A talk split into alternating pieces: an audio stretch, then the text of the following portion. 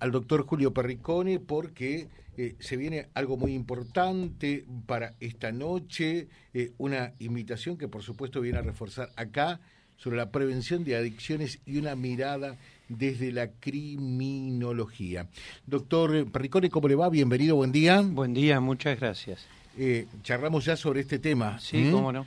Entiendo a todos, en más o en menos, nos apasiona. Y es importante que tomemos conciencia de la importancia y la trascendencia que estos tienen, ¿no? Y hay que seguir sembrando, no queda otra, ¿no? Sí, en realidad es...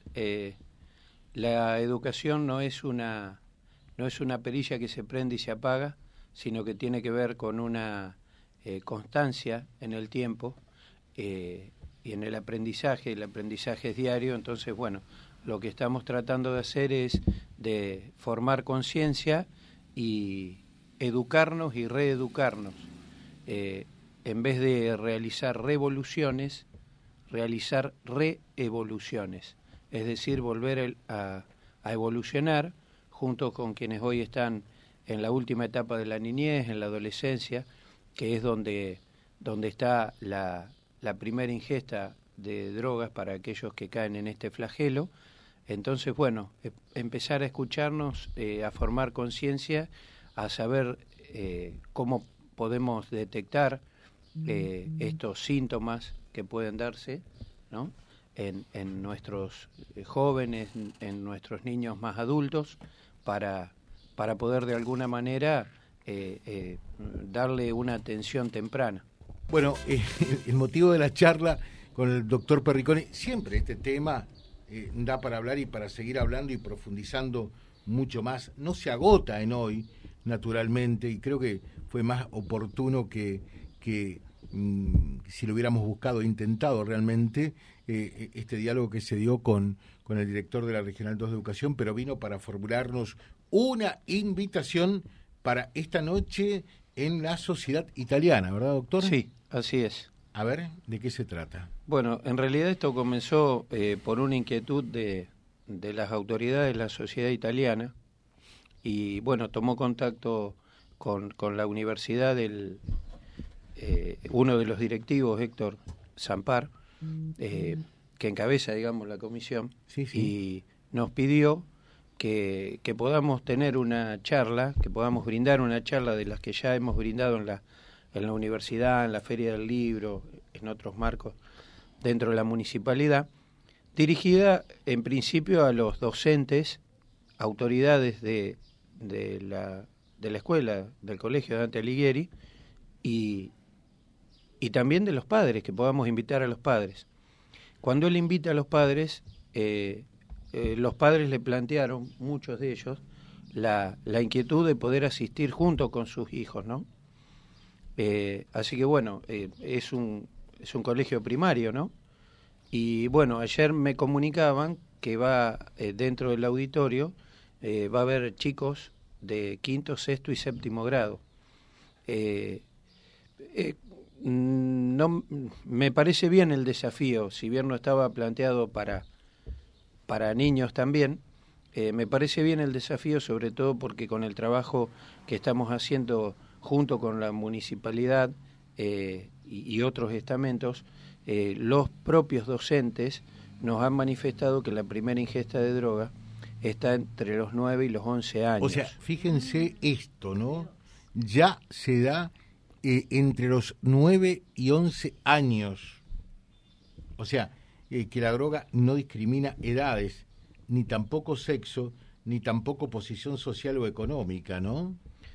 Sí, sobre todo, a ver, no sancionar penalmente a las personas que consumen drogas tiene múltiples aristas, el por qué no sancionarlo. Uno de ellos es porque puede estar en una situación de adicción, es decir, constituir una enfermedad, y sancionar una enfermedad sería totalmente inconstitucional.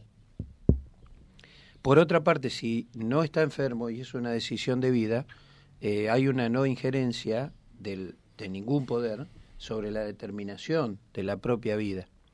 Pero ahora, desde el derecho y desde la lógica, nos preguntamos, ¿puede un chico de 9 años autodeterminarse? Claro. ¿Tiene capacidad? Evidentemente para este tipo de cosas pareciera que no. Está habilitado para realizar pequeños contratos, un contrato de transporte para tomar un colectivo, ir al colegio, o ir a comprar una golosina o las facturas, o sea, tiene una habilidad legal, pero muy limitada, diríamos que limitadísima. Ahora, este chico conoce las consecuencias que puede traer esa ingesta de droga, su entorno lo conoce, lo vivencia, lo dimensiona. Bueno, estas charlas de prevención tienen ese objetivo, despertar conciencias, porque quitar absolutamente toda la droga de circulación es prácticamente una utopía, uh-huh. Porque donde haya una planta habrá circulación. Donde haya quien quiera consumir, va a haber alguien que esté sembrando, incluso puede ser el propio consumidor. Sí, sí. Entonces, la idea es, al mismo tiempo de que se reprimen las acciones delictivas, generar conciencia para que la gente sea la que diga no, los chicos, las familias, ¿sí? Nada de lo que hacemos en la vida es inerte, todo tiene un efecto. Acá nos preguntan, la charla de esta noche está dirigida para toda la comunidad de la Dante Alighieri, por lo tanto, de la sociedad italiana, ¿o puede ir a alguien más? Son dos instituciones. Nos está invitando la sociedad italiana a la Universidad Católica Sede Reconquista. Uh-huh. Ninguna de las dos instituciones son sectarias. Por eso la entrada es libre, gratuita. O sea, todos los que quieran pueden asistir esta noche.